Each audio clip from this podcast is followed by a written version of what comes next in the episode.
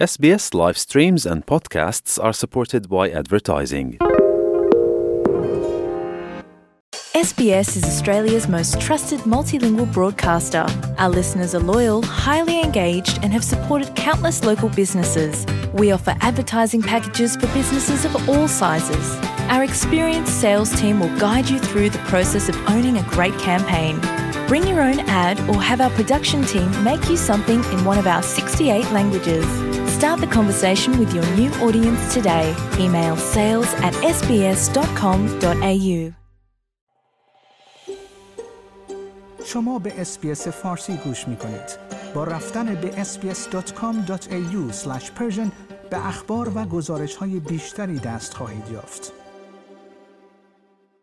دولت فدرال استرالیا تحریم های سایبری خود را علیه یک طبعی روس به دلیل نقش ادعایی او در نقض داده های خصوصی شرکت مدی بانک اعمال کرده است.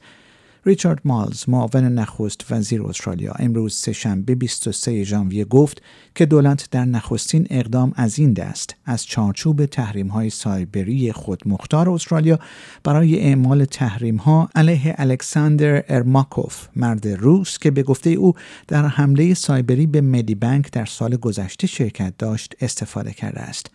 آقای مالز امروز به خبرنگاران گفت تحریم هایی که امروز علیه الکساندر ارماکوف اعمال می شود و علنا نام او را می بریم تأثیر عظیمی بر فعالیت های او خواهد داشت و پیامی قوی به مجرمان سایبری در سراسر جهان می فرستد. آقای مالز گفت که تقریبا ده میلیون سابقه از جمله نام، تاریخ تولد، شماره مدیکر و اطلاعات حساس پزشکی افراد به سرقت رفته است و برخی از این سوابق در وب تاریک منتشر شده است. وی گفت طی چند سال گذشته ما شاهد پیامدهای حملات سایبری در سراسر کشور و جهان بوده ایم. این یکی از چالش های بزرگی است که امروز کشور و اقتصاد ما با آن مواجه است. آقای مالز گفت آنها پشت فناوری پنهان می شوند. امروز دولت استرالیا اعلام می کند که ما شما را معرفی خواهیم کرد و مطمئن خواهیم شد که شما پاسخگو خواهید بود.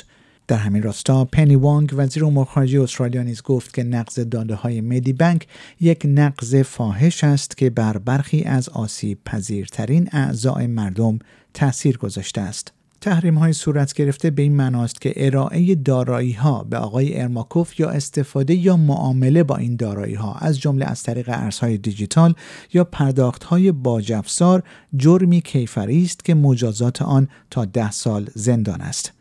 در همین حال استرالیا تحریم های بیشتری را نیز علیه حماس و حزب الله اعمال خواهد کرد.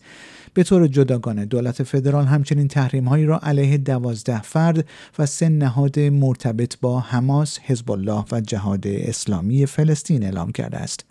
خانم وانگ گفت که در میان تحریم شدگان رهبران حماس، تسهیلگران مالی و افرادی که آموزش های تروریستی ارائه کرده اند و همچنین سه نهادی که انتقال وجوه به حماس را تسهیل کرده اند قرار دارند.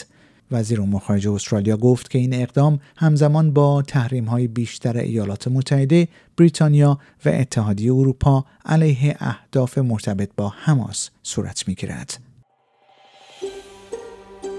آیا می خواهید به مطالب بیشتری مانند این گزارش گوش کنید؟